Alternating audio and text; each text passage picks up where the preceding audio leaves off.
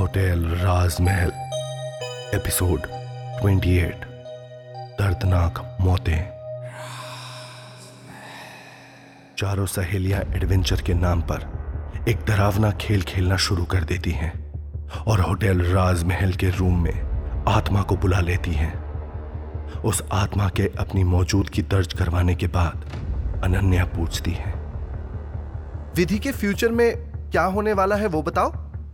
अनन्या का सवाल आते ही उईजा बोर्ड पर हार्ट की शेप का इंडिकेटर अपने आप घूमने लगता है। पहले डी फिर ई फिर ए उसके बाद आता है टी और लास्ट में वो रुकता है एच पर। ये देख विधि बोलती है। डेथ ये क्या मज़ाक है? ज़रूर तुम में से किसी ने किया ना ये? तुम लोग मुझे जानबूझकर डराना चाहते हो ना? विधि को डरता हुआ देखकर उसे समझाते हुए सभी ने कहा अरे नहीं यार हमने कुछ नहीं किया। हम क्यों करेंगे ऐसा मज़ाक? और तू इतना घबरा क्यों रही है? हो सकता है सवाल समझने में कुछ गलती हो गई हो। तभी अनन्या ने कहा चलो मेरा फ्यूचर पूछते हैं।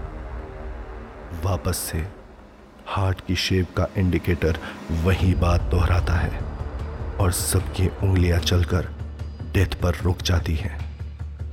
ये देखकर सभी लड़कियों के होश फाख्ता हो जाते हैं।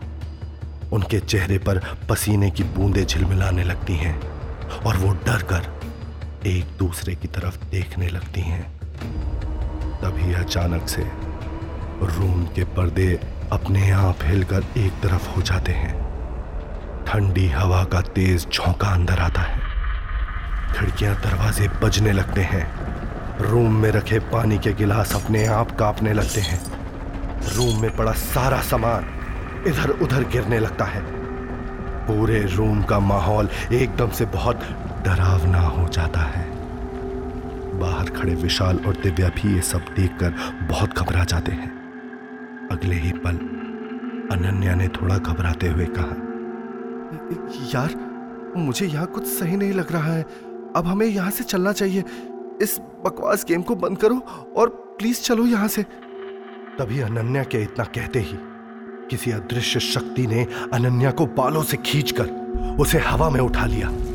अनन्या दर्द में करहाने लगी और वहीं सभी लड़कियाँ अनन्या को यूँ हवा में झूलता हुआ देखकर दहशत में कांपने लगी। हम कुछ कर क्यों नहीं रहे? ऐसे में तो ये लोग मर जाएँगे। दिव्या ने लगभग चीखते हुए विशाल से कहा, दिव्या की बात सुन, विशाल ने दिव्या से कहा पहले देखने तो दो कि इनके साथ हुआ क्या है, तभी तो हम इनकी मदद कर पाएँगे। तब दिव्या हाँ में सर हिलाते हुए सामने की तरफ़ देखने लगती है। इतनी देर में अनन्या धड़ाम से ज़मीन पर गिरती है। बाकी की तीनों लड़कियाँ अनन्या की मदद के लिए उसके करीब भागती हैं। लेकिन तभी विधि के पैरों से कोई उसे ज़ोर से खींचता है। विधि ज़ोर से चिल्लाती है। आ, बचाओ! बचाओ! लेकिन पलक झपकते ही एक अदृश्य शक्ति विधि को बुरी तरह से घसीटते हुए बाथरूम के अंदर ले जाती है और धड़ाम की आवाज़ के साथ बाथरूम का दरवाज़ा बंद हो जाता है।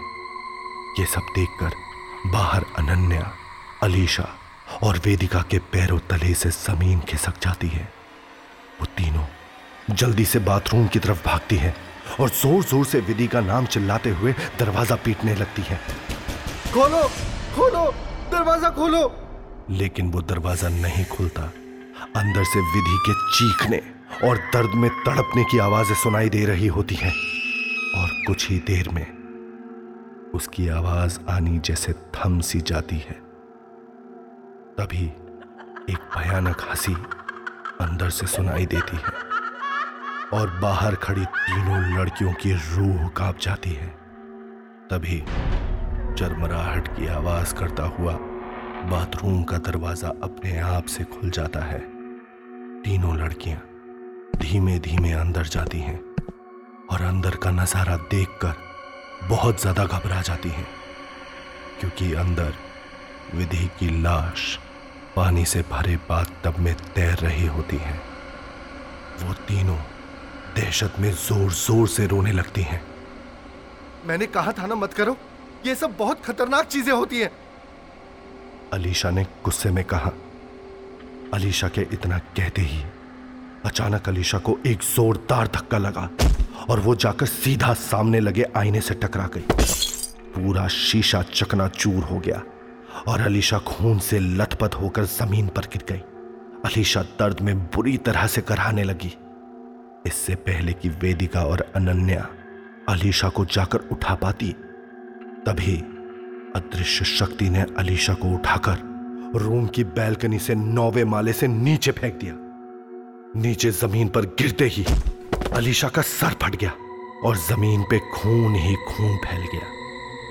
अलीशा को गिरा देखकर वेदिका और अनन्या जोरों से चीख पड़ी और इसी बीच में उन्होंने देखा कि ओईजा बोर्ड पर हार्ट शेप इंडिकेटर अपने आप चलने लगता है और बनता है T E A T H death Vedika ने हिम्मत जुटाकर उस आत्मा से पूछा तुम तुम कौन हो? चले जाओ। चले जाओ यहाँ से प्लीज़ हमें अकेला छोड़ दो। हमसे गलती हो गई। माफ़ कर दो हमें। तभी कमरे के चारों तरफ़ से वही खतरनाक हँसी की आवाज़ आने लगती है। इतनी देर में सामने की ओर से वेदिका को किसी ने ज़ोर से धक्का मारा और वेदिका बिस्तर पर जाकर गिर गई। वेदिका के बिस्तर पर गिरते ही सामने की दीवार पर खून से उभर कर लिखा जाता है, तुमने मुझे बुलाया है, लेकिन अब मैं तुम्हें लिए बिना वापस नहीं जाऊँगा। देखते ही देखते एक एक करके वेदिका के कपड़े फटते और उतरते चले जाते हैं, और वो अदृश्य शक्ति वेदिका का शारीरिक शोषण करती है। वेदिका के शरीर पर जख्म भी उभरने लगते और वेदिका दर्द में ज़ोर ज़ोर से चिल्लाती है। लेकिन वो आत्मा किसी भी तरीके से उस पर नरमी नहीं बरतती। पूरा बिस्तर ज़ोर ज़ोर से हिल रहा होता है।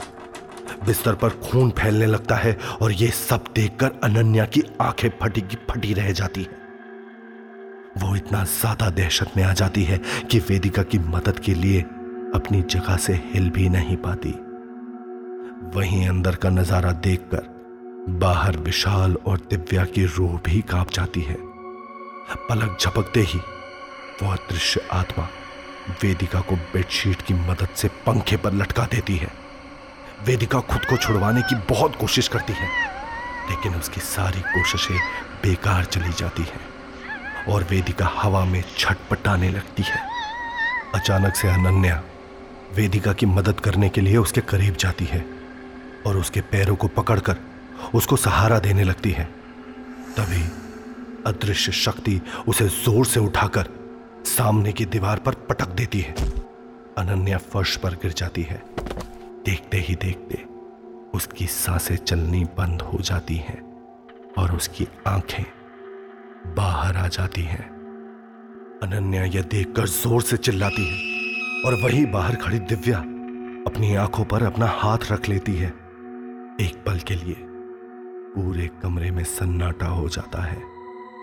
हवाएँ चलनी बंद हो जाती हैं और अनन्या दहशत में इधर उधर देखने लगती है। अनन्या को अपनी दिल की धड़कन भी सुनाई देने लगती है और अचानक कमरे का दरवाज़ा खुद से खुल जाता है। अनन्या को एक पल के लिए लगता है कि शायद वो अदृश्य आत्मा वहाँ से चली गई हो और वो भागकर कमरे से बाहर जाने की कोशिश करती है कि तभी उसके मुँह पर दरवाज़ा धड़ाम की आवाज़ के साथ बंद हो जाता है।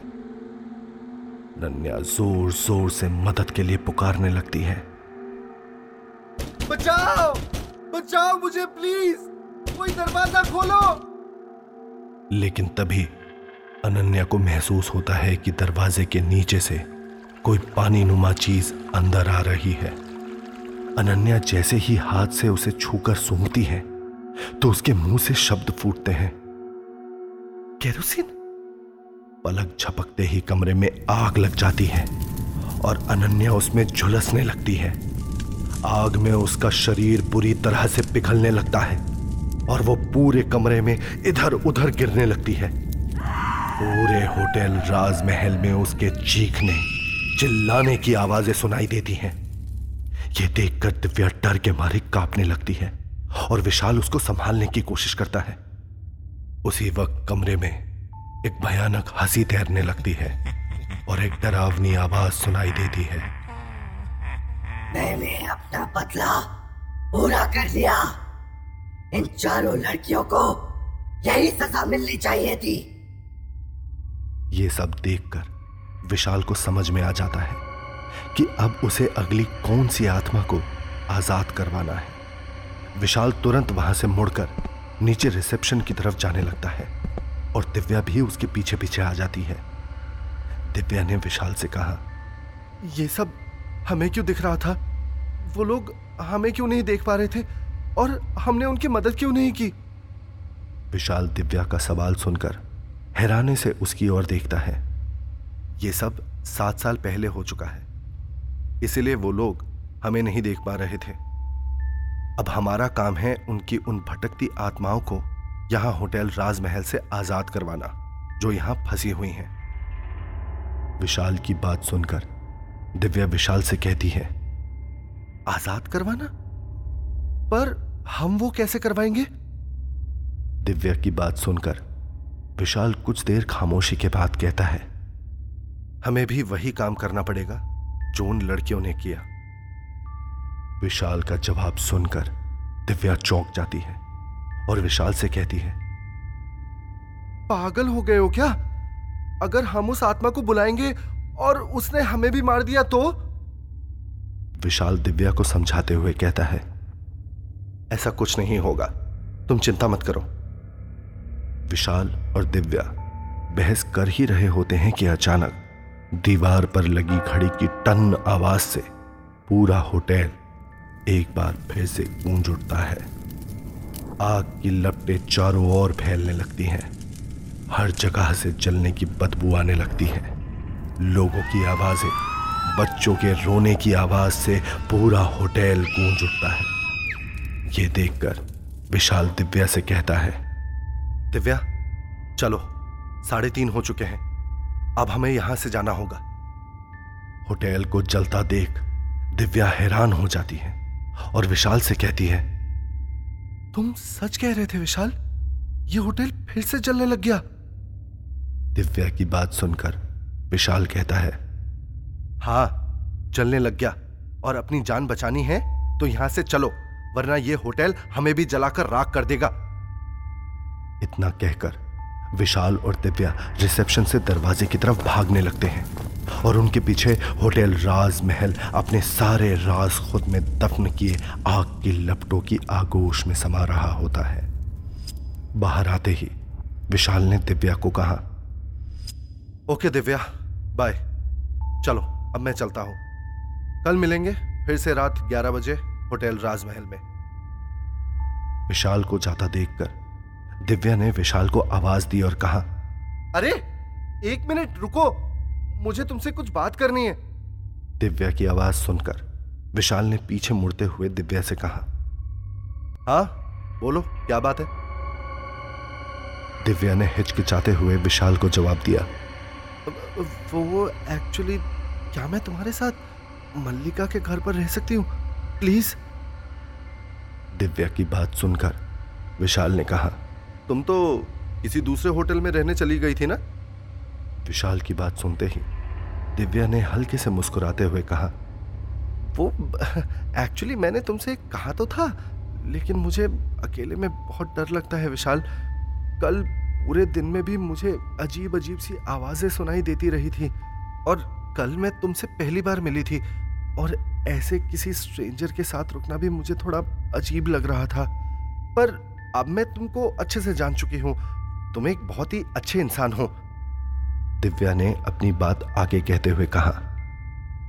दिव्या की बात सुनकर विशाल ने दिव्या की बात को समझते हुए कहा। ठीक है, चलो, मुझे कोई प्रॉब्लम नहीं है। विशाल की बात सुनकर बंसी ने विशाल के कानों में कहा। अब ये क्यों आएगी हमारे साथ? अरे यार, तीन लड़कों के बीच में एक लड़की बंसी की बातें सुनकर विशाल बंसी को कहता है तुम चुप रहो बंसी और चुपचाप अपना काम करो। इस तरह बंसी से बातें करता देख दिव्या को थोड़ा अटपटा लगता है क्योंकि दिव्या को बंसी दिख तो रहा नहीं होता। इसीलिए दिव्या विशाल से कहती है विशाल तुम बीच बीच में बातें किससे करने लगते हो? दिव्या की बातें सुनकर विशाल दिव्या को टालते हुए कहता है अरे, कुछ नहीं। वो बस ऐसे ही। तुम चलो, हम घर चलते हैं। इतना कहकर विशाल और दिव्या मुरली और बंसी के साथ मल्लिका के घर की तरफ़ निकल जाते हैं। घर पहुँचते ही उस घर को देखकर दिव्या की आँखें बड़ी हो जाती हैं और दिव्या बड़बड़ाती हुई कहती है, इतना बड़ा घर? बाप रे! तुम्हारी मालकिन मल्लिका सच में बहुत अमीर है। विशाल दिव्या की बातों को इग्नोर करता हुआ आगे अपने कमरे की ओर चला जाता है। विशाल सोने वाला होता है कि अचानक दिव्या की चीख से हड़बड़ाकर उठकर बैठ जाता है। विशाल तुरंत दौड़ते हुए आवाज़ की दिशा में जाता है और वहाँ सामने का नज़ारा देखकर हैरान हो जाता है। सामने दिव्या बेड पर डरी हुई सी खड़ी होती है। दिव्या विशाल को देखकर इशारा करती हुई कहती है वो वो वो, वो वहाँ बाथरूम में कोई है? दिव्या की बात सुनकर विशाल बाथरूम की तरफ़ जाता है और वहाँ मुरली और बंसी को देखकर हैरान हो जाता है। विशाल ने उन दोनों से कहा तुम लोग यहाँ क्या कर रहे हो? विशाल के बातों का जवाब देते हुए मुरली ने कहा इस लड़की को डराने में मज़ा आ रहा था इसलिए हम इसको डरा रहे हैं। मुरली और बंसी की बातें सुनकर विशाल ने कहा, ओह, जाओ जाओ तुम लोग यहाँ से और परेशान करना बंद करो इसको, वरना मैं मल्लिका से तुम दोनों की शिकायत कर दूँगा. बाहर आकर विशाल ने दिव्या की तरफ़ देखते हुए कहा, अब तुम सो जाओ, कोई परेशान नहीं करेगा तुम्हें। और विशाल वहाँ से अपने कमरे की तरफ़ चला जाता है। विशाल जब से होटल राजमहल से आया होता है वो बहुत परेशान होता है। उसे समझ ही नहीं आ रहा होता कि वो इन आत्माओं को कैसे आज़ाद करवाए। अगर वो उस गेम को खेलता है तो कहीं कुछ गलत ना हो जाए। तभी दिव्या विशाल और अपने लिए दोपहर का खाना बनाकर लाती है। विशाल घर का खाना देखकर बहुत खुश हो जाता है और खाने पर टूट पड़ता है। वो दिव्या की तारीफ़ करता हुआ कहता है, तुमने बहुत अच्छा खाना बनाया है। दिव्या विशाल को इस तरह खाना खाता हुआ देखकर मुस्कुराने लगती है। रात के ग्यारह बजते ही विशाल और दिव्या एक बार फिर से होटल राजमहल के रिसेप्शन डेस्क पर खुद को खड़ा पाते हैं। रूह को कपा देने वाली ठंडी हवाएँ, वो अजीब सी आवाज़ें, खिड़कियों की आवाज़, दरवाजे के खुलने और बंद होने की आवाज़, ये सब देखकर दिव्या के माथे से पसीना आने लगता है। आज ये होटल राजमहल मुझे पहले से ज़्यादा डरावना लग रहा है। दिव्या ने विशाल से कहा, दिव्या और विशाल बात कर ही रहे होते हैं कि अचानक फिर से उन्हीं चार लड़कियों का ग्रुप हंसता मुस्कुराता हुआ रिसेप्शन डेस्क के पास आता है और चाबी लेकर अपने कमरे की तरफ़ निकल जाता है। उन लड़कियों को देखकर दिव्या ने विशाल से कहा, ये तो वही लड़कियाँ हैं ना जो कल मर चुकी थी। ये आज फिर से यहाँ कैसे आ गई? दिव्या की बात सुनकर विशाल ने दिव्या को समझाते हुए कहा यह सिलसिला तब तक चलता रहेगा जब तक हम इन आत्माओं को आज़ाद नहीं करवा देते। ये इसी होटल में कैद होकर रह गई हैं। विशाल की बस इतना कहने की देर थी कि अचानक एक ठंडी सी हवा का झोंका दिव्या को छूते हुए गुजरा। और दिव्या के पूरे शरीर में कपकपी दौड़ गई। दिव्या अपने आसपास किसी की मौजूदगी महसूस कर पा रही होती है। लेकिन दिव्या विशाल से कुछ कह पाए, उससे पहले ही विशाल ने दिव्या से कहा, चलो, आज हमें भी वो गेम खेलनी होगी। तो क्या होगा आगे की कहानी में? क्या विशाल और दिव्या वो गेम खेलेंगे? और क्या उस भयानक आत्मा से बच पाएँगे दोनों?